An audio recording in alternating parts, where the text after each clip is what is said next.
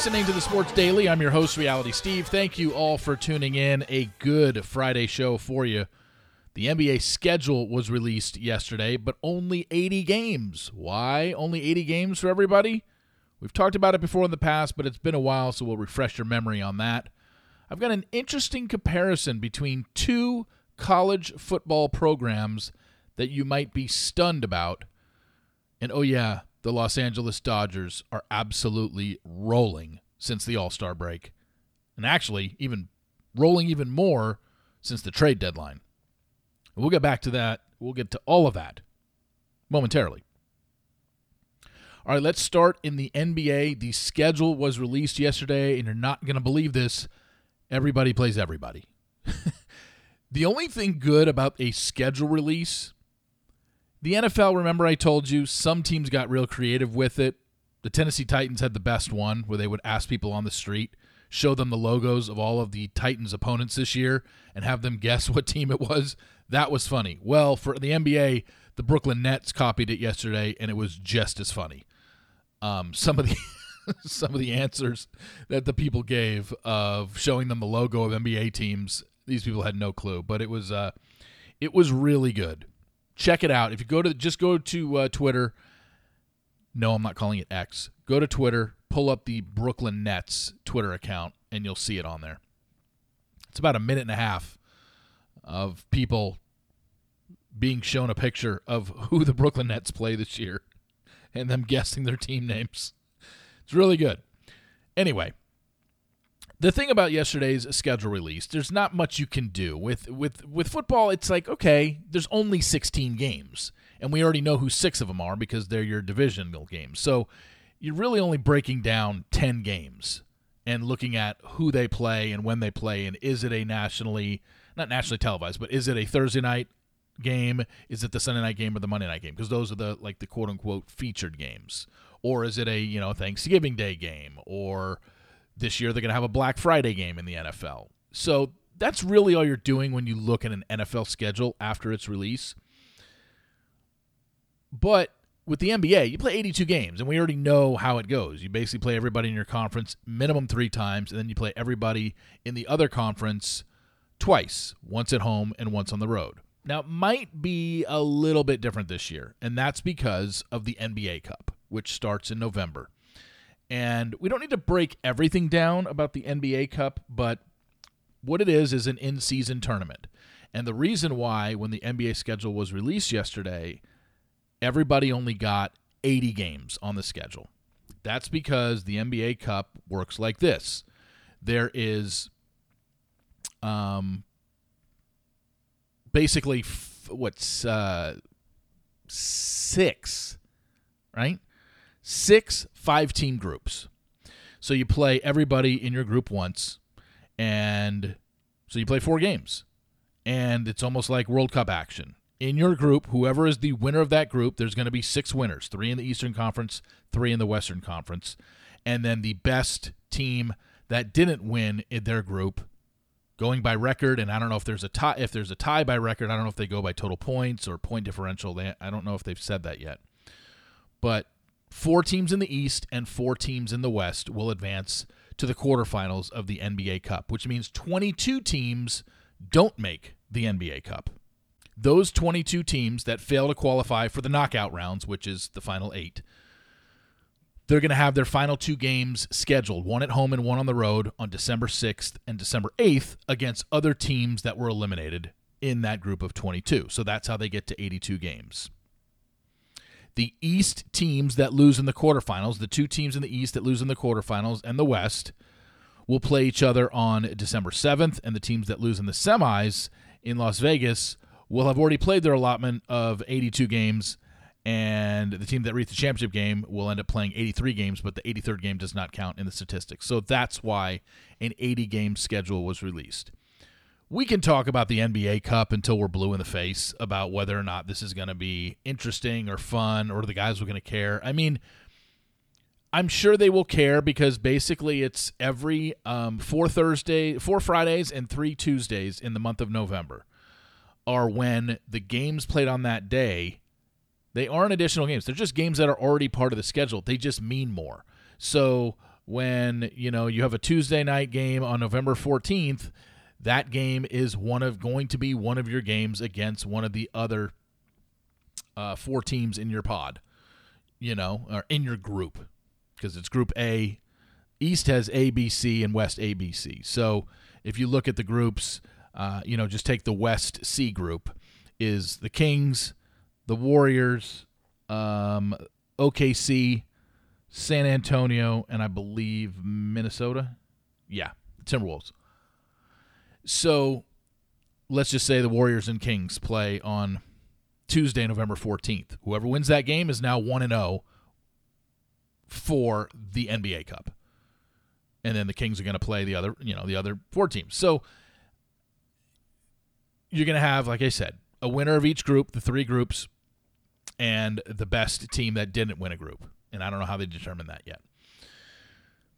And then you go on and, and you play the NBA Cup. And all the NBA Cup is, yes, the players, I think the winning team gets $500,000 every player. It's like, okay, great. These guys are making 40 to 50 million a year. Like that is chump change. They don't care.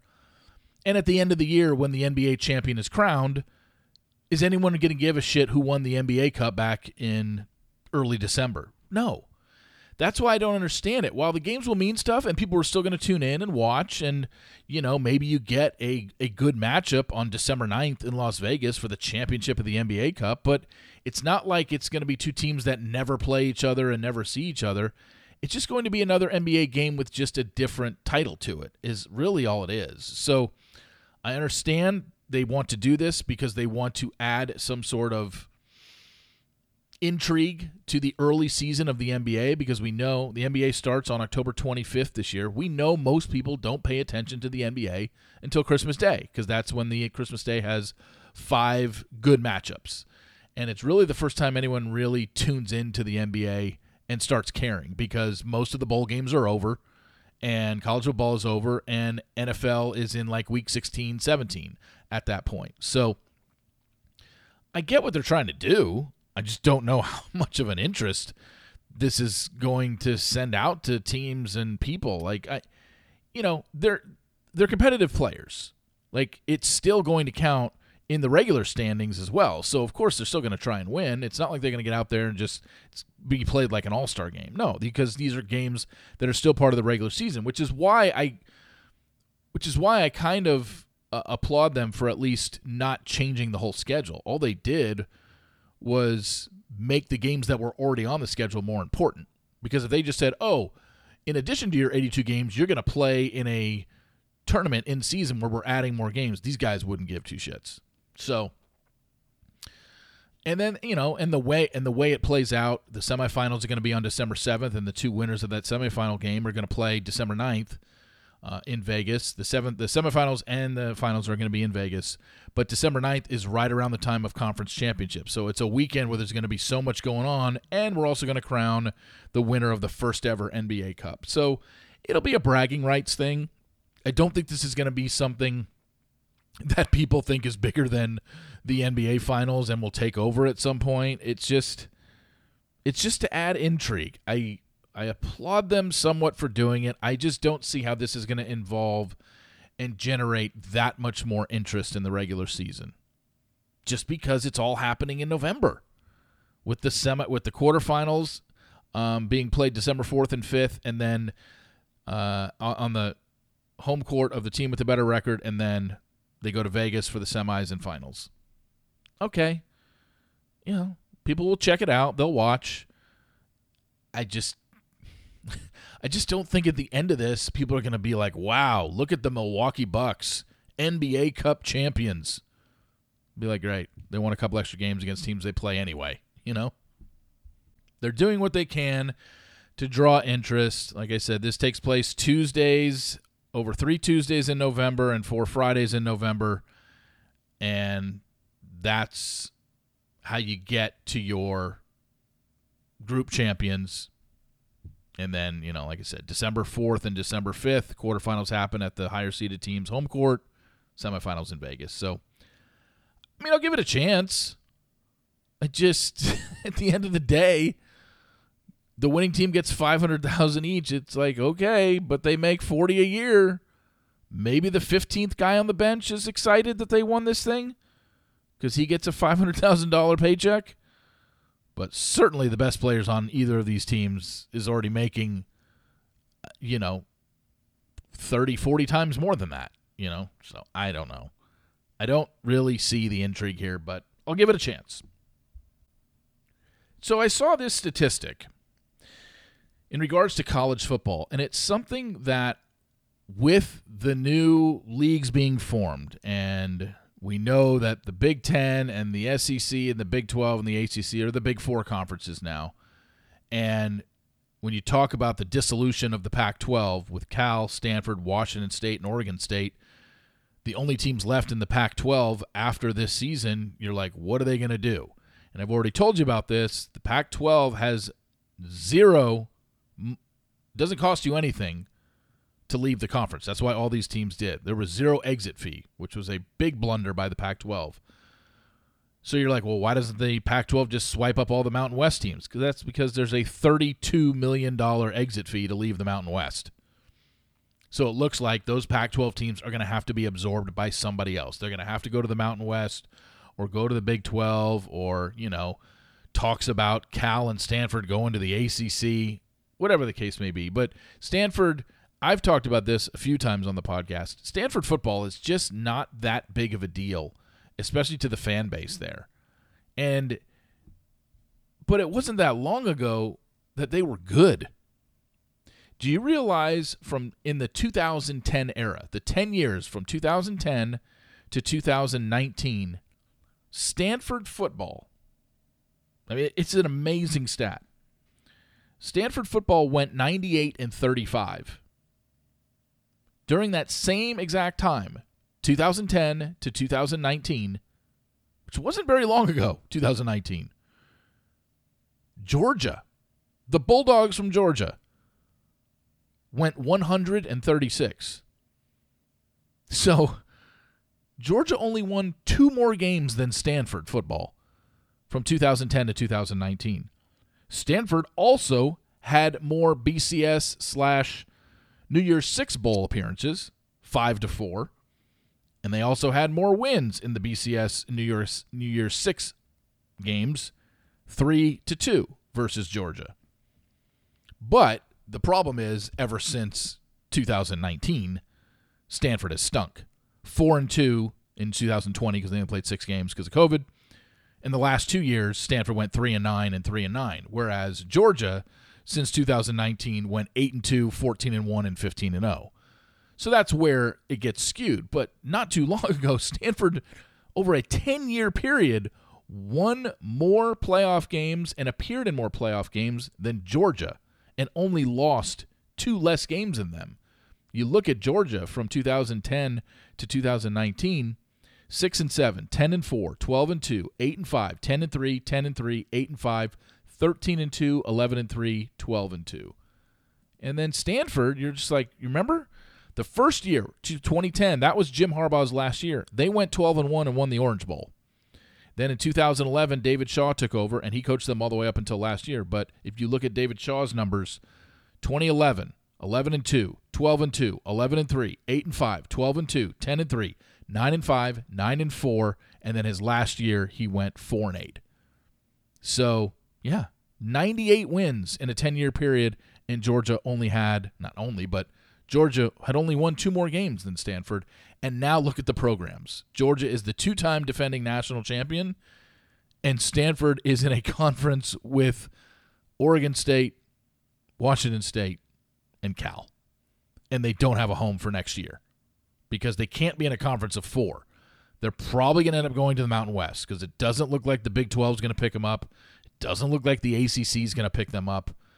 They're going to have to almost either cancel football or swallow their pride and go to a conference like the Mountain West or the AAC.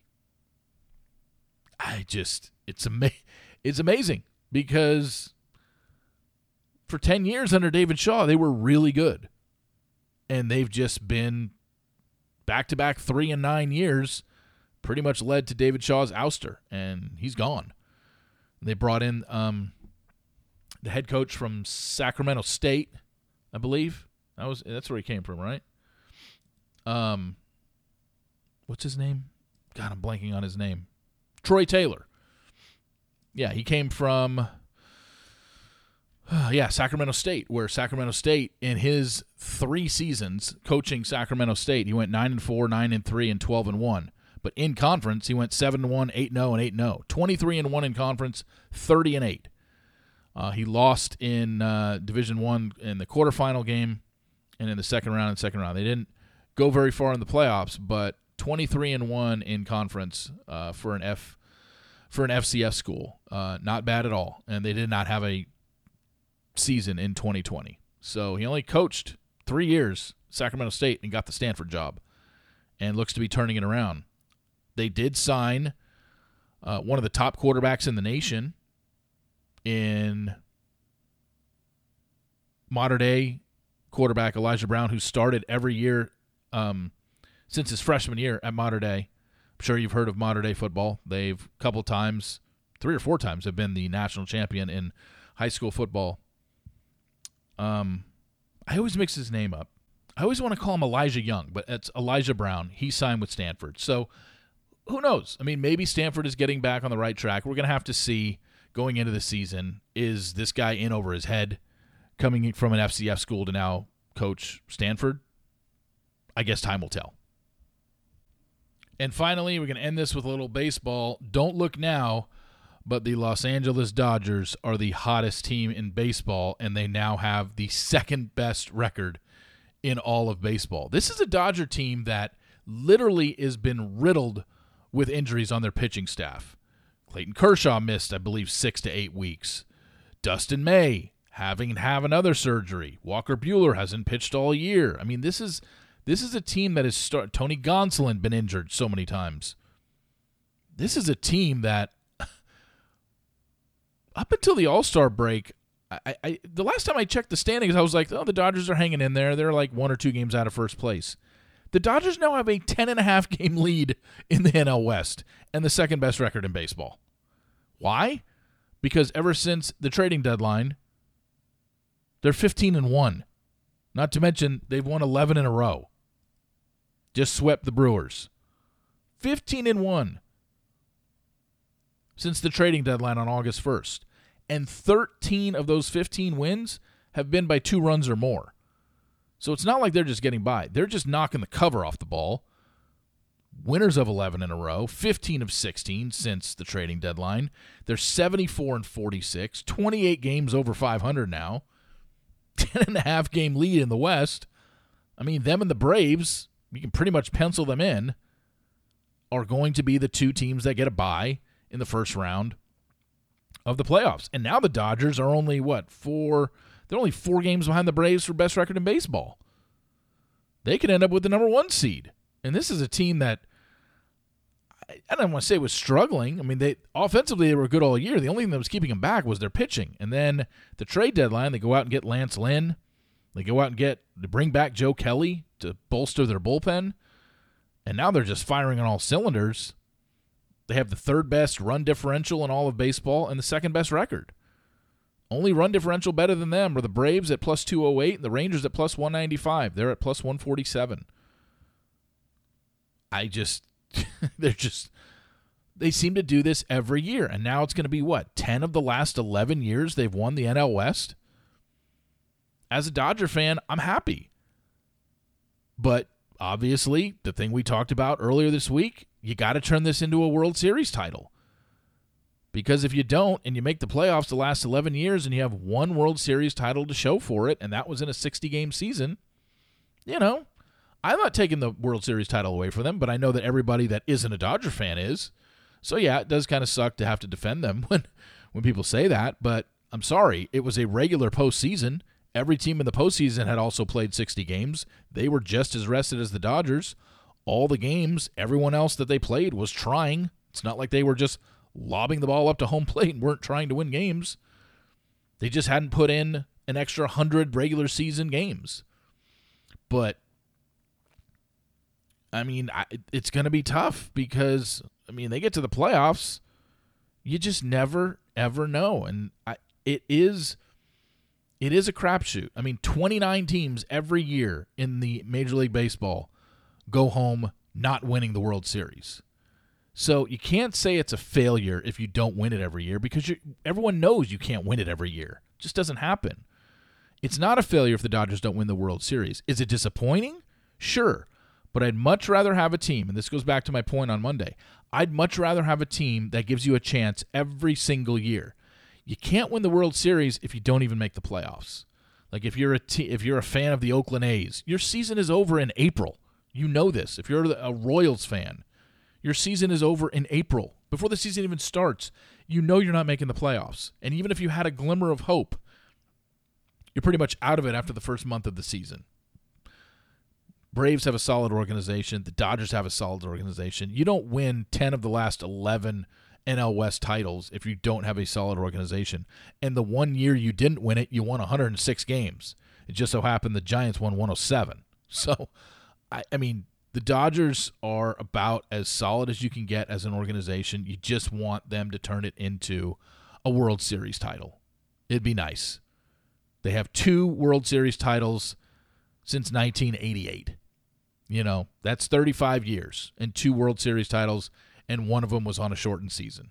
So, yeah, but I'll never complain about way, the way the organization is run.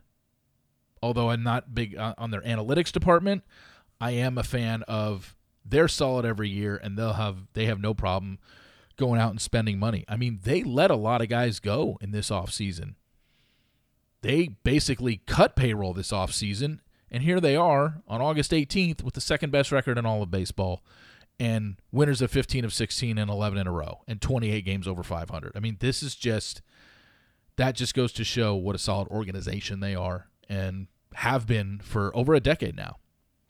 Thank you all for listening. I really appreciate it. Please follow me on Apple Podcasts. Also, rate and review. That really helps the podcast as well. Pass it along to your friends. Let them know about it. We're back on Monday with yet another full week of Sports Daily Podcast. Again, thank you all for listening. And remember, sports will always be the greatest reality show on television. See you.